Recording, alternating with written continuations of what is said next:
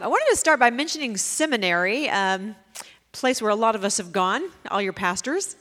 In seminary, I learned about this particular way to write papers that some professors absolutely loved, and actually they demanded them of us. If you spent any quality time in writing courses, this might be familiar to you. And the practice was tell me what you're going to tell me, then tell me, and then tell me what you told me. Anybody write that? Yes, I'm getting a few nods. You got that.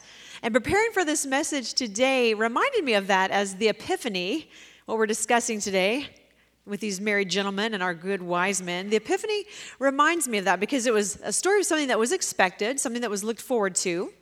It was something that came to pass.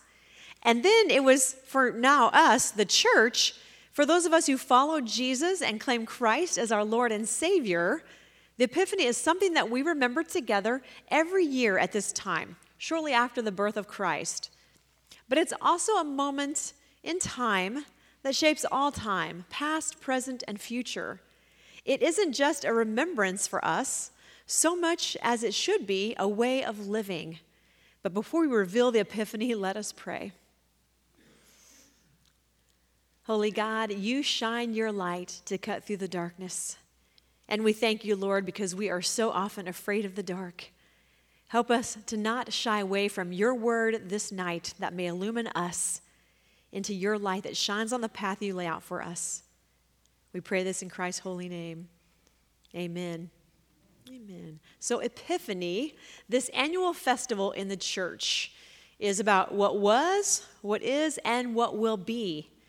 From the very first manifestation of Christ to the Gentiles, those wise men who encounter the baby Jesus, to the ways that a world experienced God's work in the flesh, and now, today, and tomorrow, how we continue to see and realize and live out Christ in the world that is yet to come after us.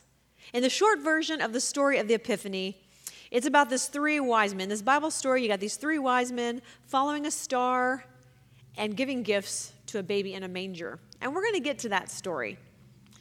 But exploring the meaning of the word epiphany, it's a revelation, a moment in time full of disclosure and discovery and illumination. Just like a star lights up the darkness to guide the way that was before unseen and unknown, the epiphany comes and does the same thing. For us, it is amazing grace, it is blindness giving over to sight. Epiphany means for us the appearance of the divine. And that is a lot longer of a story that starts way before the year zero, where we mark Christ's birth. I'm not going to skip all the way back to when God began what we know of creation, the story of the Word that was in the beginning with God, the Word with a capital W that is God, manifested for us in the flesh of Jesus. Hopefully, you made it to a Christmas Eve service and you got to hear that whole story. You got to catch that. I'm only going to go back this evening with you to around the year 970 BC. We are just shy of about 3,000 years ago. It's when Solomon becomes king. And there's a psalm that may have been written by Solomon, or it might have been written about him on the occasion of his coronation. Psalm 72. Give the king your justice, O God, and your righteousness to a king's son. May he judge your people with righteousness and your poor with justice.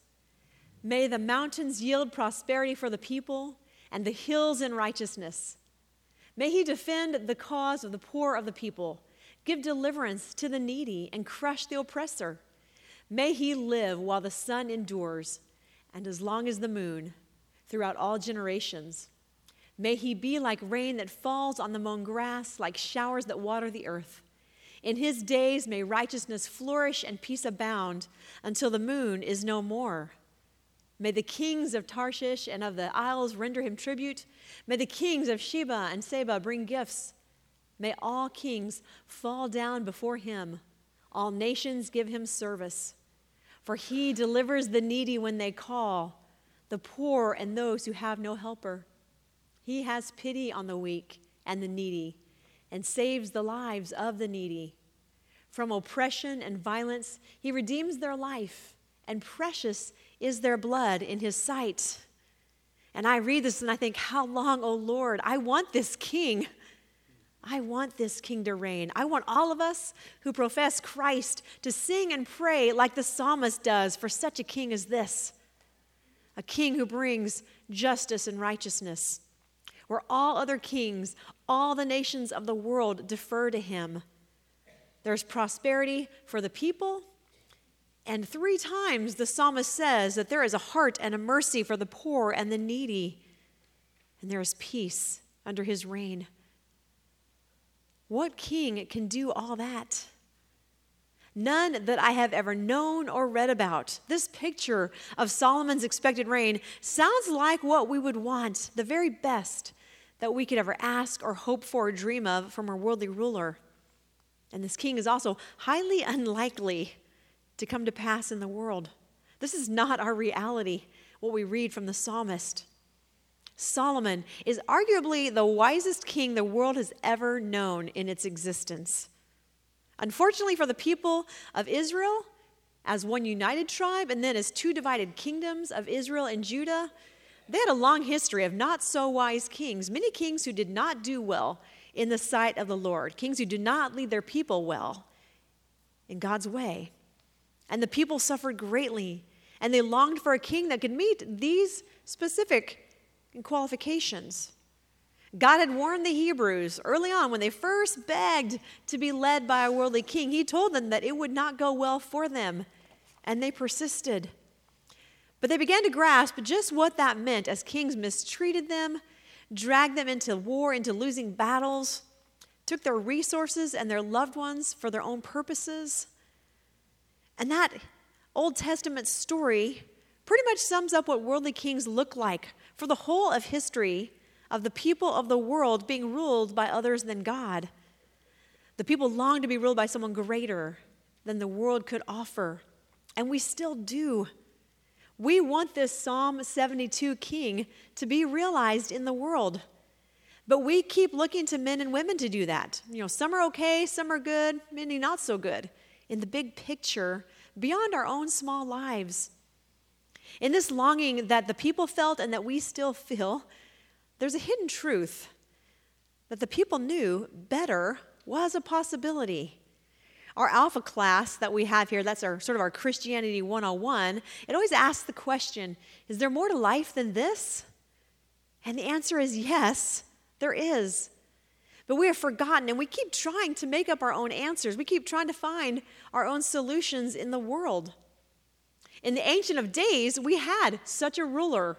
We had our divine king, God, whose word and law and rule were perfect, and whose will is for us to have these things that the psalmist speaks of justice, righteousness, mercy, prosperity, peace.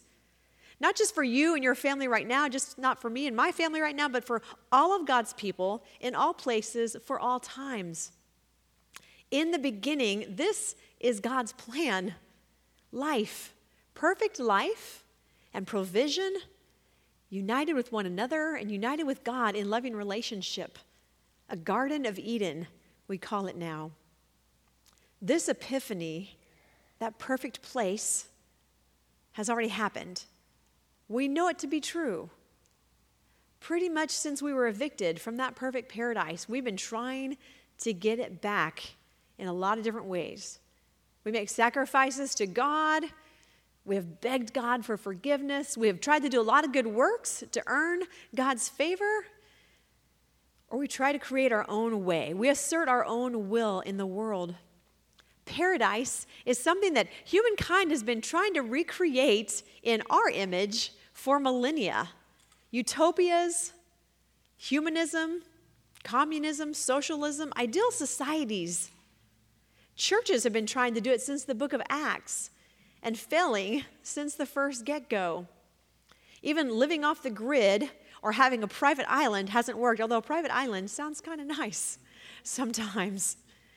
But that perfect ideal society is a dream made up by people still asking the question is there more to life than this?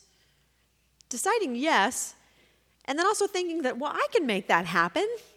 Or maybe, maybe if I pick Jim, Jim can make that happen for me. But the problem continues to be we serve our egos, we serve our fears when we try to take over God's job of leading us, of being the ruler over our lives and over the world. History, old and new, is full of stories of kingdoms on earth created to be better. And they often are, but really just for the people who are running them. God saw the writing on the wall way before we did that we humans are never going to make perfection happen. We are selfish, we are greedy. We don't even remember our kindergarten lesson that it is good and right to share and to help other people. Prophets speak about our failings all the time, how the people of God were messing up, getting it wrong, missing the whole point. An Old Testament prophecy told of a Messiah yet to be, the Christ that was to come in the world, a Savior King, not one that we appointed, but one that God sent, a Savior King who will rescue the people that He rules from the brokenness of existence. That will be better. That will be getting it right. The darkness that we live in, that has overcome the world with human efforts, will be overcome. All of our attempts to live well together, to save ourselves from the pain and suffering of death that are our constant companions, that Savior King will heal. One such prophecy was likely written during or after the Babylonian exile. Once again, a worldly ruler led his people into landing into exile from their homeland the people have been judged and punished, and now restoration is at hand. This prophet who writes this in Isaiah is among Jews moving toward a right relationship with God again, a more hopeful look, but still there's a perspective that gets in its worldview that there is more to life than this, this worldly struggle that we know. It writes, Isaiah writes, Arise, shine, for your light has come and the glory of the Lord has risen upon you. For darkness shall cover the earth, and thick darkness the peoples. But the Lord will arise upon you, and his glory will appear over you. Nations shall come to your light, and kings to the brightness of your dawn. Lift up your eyes and look around. They all gather together, they come to you. Your sons shall come from far away, and your daughters shall be carried on their nurses' arms. Then you shall see and be radiant. Your heart shall thrill and rejoice, because the abundance of the sea shall be brought to you, or the wealth of the nations shall come to you. A multitude of camels shall cover you, the young camels of Midian and Ephah. All those from Sheba shall come. They shall bring gold and frankincense, and shall proclaim the praise of the Lord. That last sentence hopefully sounds a little bit familiar. We're starting to get closer to the Epiphany story that we know. But in this passage, it is acknowledged that darkness is a reality, but the light will come, and with it, an abundance and a wealth. Something different is going on in the thinking of this prophet. A light bulb is going off in the prophet's head. This goodness that the people seek is possible. Their hope is restored, but only through the glory of God, not of man. Things have been bad for them, really bad. They have been evicted from their land and everything they knew, all was lost. And they're strangers in a strange land with a new language, new culture, new religious practices. But the capital L Lord has risen. He arises and He is the light coming into the world to overcome its darkness, our darkness. The whole world in this prophecy is drawn to such wonder. Kings and nations coming together to this light. As the Israel nation is restored after exile, they're supposed to be that light for the world. The faithful, and now the church, is supposed to be this light that the prophecy speaks of, shining for the whole world to see beyond the dark times and its dark ways. And I think in many ways, our light is a little bit dim. But fortunately for us, the prophecy speaks of an even greater restoration. Not of the king that was, not of the former glory of the faithful, but of God's kingdom to come. And over 5,000 years before the gospel stories that we know and love, there is a very specific picture of gifts brought to proclaim praise to the Lord, the Lord that will for centuries to follow draw people to him, gather people into his light and his glory to praise him. This epiphany has already happened, and we know it to be true. And when the light comes and God's glory appears once more fully in the lands, all things become new. The old ways, the old failures, they give way to the coming of something new, a New Testament, even in the darkness and destructive nature of a broken world. This miracle happens. And word gets out. This revelation that happens in the Epiphany cannot be contained with one small Middle Eastern nation in one humble birth. In the time of King Herod, after Jesus was born in Bethlehem of Judea, wise men from the east came to Jerusalem asking, Where is the child who has been born king of the Jews? For we observed his star at its rising and have come to pay him homage. When King Herod heard this, he was frightened, and all Jerusalem with him. And calling together all the chief priests and the scribes of the people, he inquired of them where the Messiah was to be born. And they told him, In Bethlehem of Judea. For so it has been written by the prophets.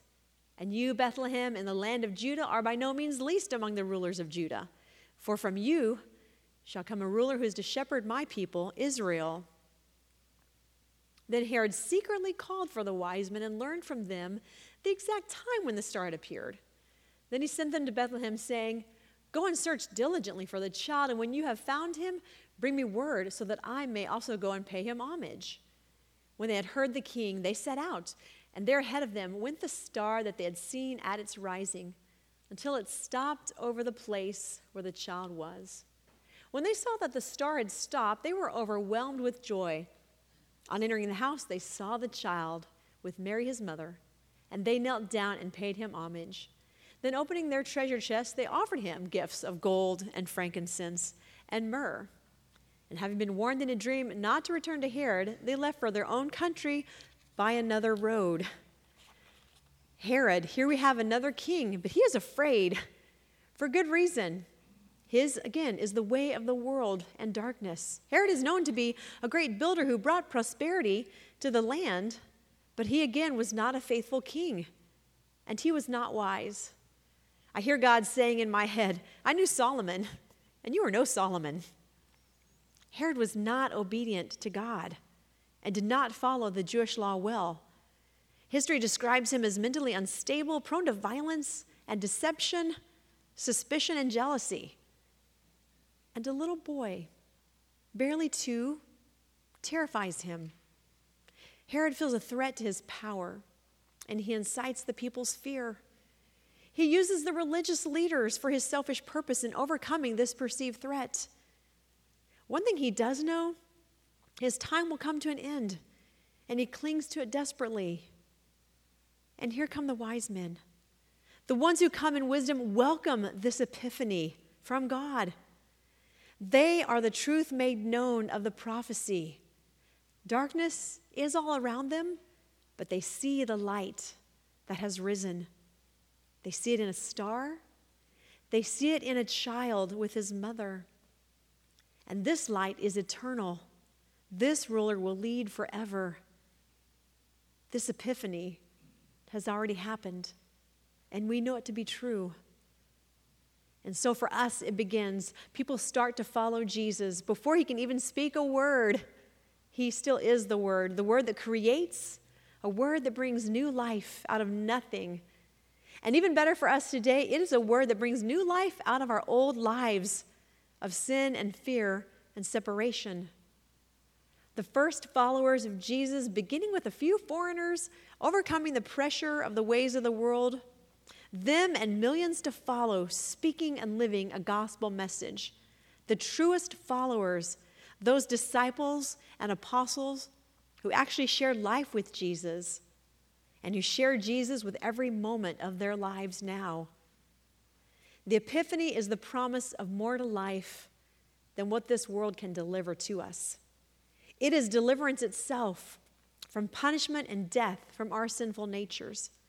It is life restored and relationship with God reconciled. The epiphany is that we are created in God's very perfect image and we can be healed. We can be made whole again because God loves us and makes all things new. It is the life and very being of Jesus who shows us another way that we can resist the temptation to sin, that we can say no to a world that pulls us away from God and His will for our lives. And we can choose to live obediently according to His commandments to love. This truth is so great and so beautiful, we cannot keep it to ourselves. It is so pure and perfect that many become living sacrifices for it, giving up comforts, luxuries, career, family, freedom. Paul writes in Ephesians, This is the reason that I, Paul, am a prisoner for Christ Jesus, for the sake of you Gentiles. For surely you have already heard of the commission of God's grace that was given me for you, and how the mystery was made known to me by revelation. As I wrote above in a few words, a reading of which will enable you to perceive my understanding of the mystery of Christ. In former generations, this mystery was not made known to humankind, as it now has been revealed to his holy apostles and prophets by the Spirit. That is, the Gentiles have become fellow heirs, members of the same body and sharers in the promise in Christ Jesus through the gospel. Of this gospel, I have become a servant according to the gift of God's grace that was given me by the working of his power. Although I am the very least of all the saints, this grace was given to me to bring to the Gentiles the news of the boundless riches of Christ and to make everyone see what is the plan of the mystery hidden for ages in God who created all things, so that through the church, the wisdom of God in its rich variety might now be made known to the rulers and authorities in the heavenly places. This was in accordance with the eternal purpose that He has carried out in Christ Jesus our Lord, in whom we have access to God in boldness and confidence through faith in Him. This epiphany has already happened and we know it to be true. Paul saw the divine light that took him out of the world's dark blindness, illuminating his mind and his spirit so that he was in Christ and Christ was in him so that he could pour Christ out into the world, even if that world for Paul was sometimes the confines of a prison cell. We, each one of us, has known what it's like in some capacity or another to live in darkness, to be apart to be without, to know sorrow and pain and suffering of many kinds. And each one of us has the gift of this epiphany we know to be true. God has revealed himself more fully through Jesus Christ than the world ever knew since the exile from the Garden of Eden. God proves his extravagant love over and over again to us as He forgives our sins while we were still sinners, and by coming into the world as Jesus. Now is the time of our epiphany living. What epiphany, what epiphany ultimately means for us is the manifestation in our lives of what is brought to life in Christ. That Christ born, not just the cute baby Jesus born 2,000 years ago, but born in us to bear in the world. His light shining into us, the light the world needs for, for us to shine as we live in it. Having an epiphany is to know. In today's language, we say we are woke. Knowing doesn't make it easier, but it does make it more wonderful. It makes it harder. It is liberating to know that not a single one of us is the Savior of the world. God has taken care of that. But this knowledge that we have, these truths revealed to us, are a privilege and a responsibility. What has been disclosed to us by Christ, we must disclose in the world. What we've discovered by encountering Christ, we must reveal in awe and wonder. Like seeing a newborn child, it is up to us to show it off to take it out into the world and introduce it to the world with pride, like you would a newborn child. to be a chip off the old block and actually live like the image of God created within us. So that with every word we speak or write, with every decision that we make, with every action we take, we reveal the King of Kings, the Lord of Lords, reigning forever and perfectly in us. We know from one of our epiphanies that Christ already has gold and frankincense and myrrh. He does not need earthly treasures. What he really needs now from us, from each of you, is the gift that he first gives you and only asks in return that you share it. Reveal his love and see how the kingdom of God draws near. Be the epiphany. Let us pray. Holy God, in your marvelous light, help us to walk. Let us, God, hear your word that reveals your truth to us a truth of grace and mercy, a truth of pure and perfect love poured out for us even in our messiness. Help us, God, to be illumined. Make our paths clear so that as we go out in the world following your light, it may be your light that we bear. We pray this in Christ's holy name. Amen.